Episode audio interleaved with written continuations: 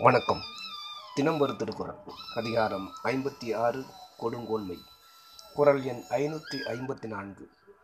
கூழும் குடியும் ஒரும் கிழக்கும். கோல் கோடி சூழாது செய்யும் அரசு. பொருள். பின்வருவனவற்றை ஆராய்ந்து அதற்கேற்ப முறை செய்யாத அரசன் தன் நலனையும் இழந்து அரசாட்சியும் இழந்து வருந்துவான். விளக்கம். அரசன் தினந்தோறும் மக்கள் நலனை கருத வேண்டும் என்று முன்னே கூறி கூறினார். இப்போது மக்களது எதிர்கால நலனையும் ஆராய்ந்து அரசன் முறை செய்ய வேண்டும் என்று கூறுகிறார். இவ்வாறு செய்யாவிடில் மக்களது வளர்ச்சி தடைபடும். எனவே அதுவும் கொடுங்கொன்மையே என்று கருதுகிறார். அரசனது எதிர்நோக்கும் தன்மை இன்றியமையாதது.